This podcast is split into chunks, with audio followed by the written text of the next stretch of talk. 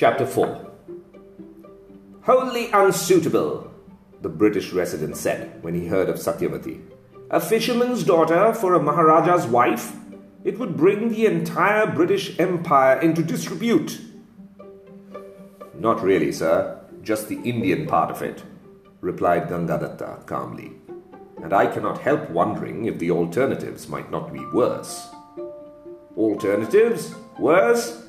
Don't be absurd, young man. You're the alternative, and I, I, don't see what's wrong with you, except for some missing details in your uh, past. Then perhaps I should start filling in some of those missing details, Ganga replied, lowering his voice. There is no record of the resulting conversation, but courtiers at the door swore they heard the words South Africa, defiance of the British laws, arrest, jail, and expulsion rising in startled sibilance at various times.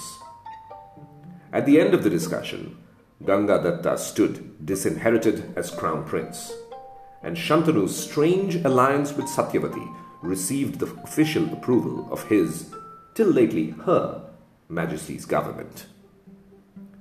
That was not, of course, the end of the strange game of consequences set in train by the wooded wanderings of my malodorous mother. The name G. Datta was struck off imperial invitation lists, and a shiny soup and fish was shortly placed on a nationalist bonfire. One day, Ganga Datta would abandon his robes for a loincloth and acquire fame quite simply as Gangaji. But that is another story, eh, Ganapati?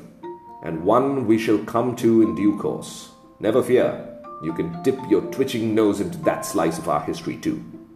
But let us tidy up some genealogy first.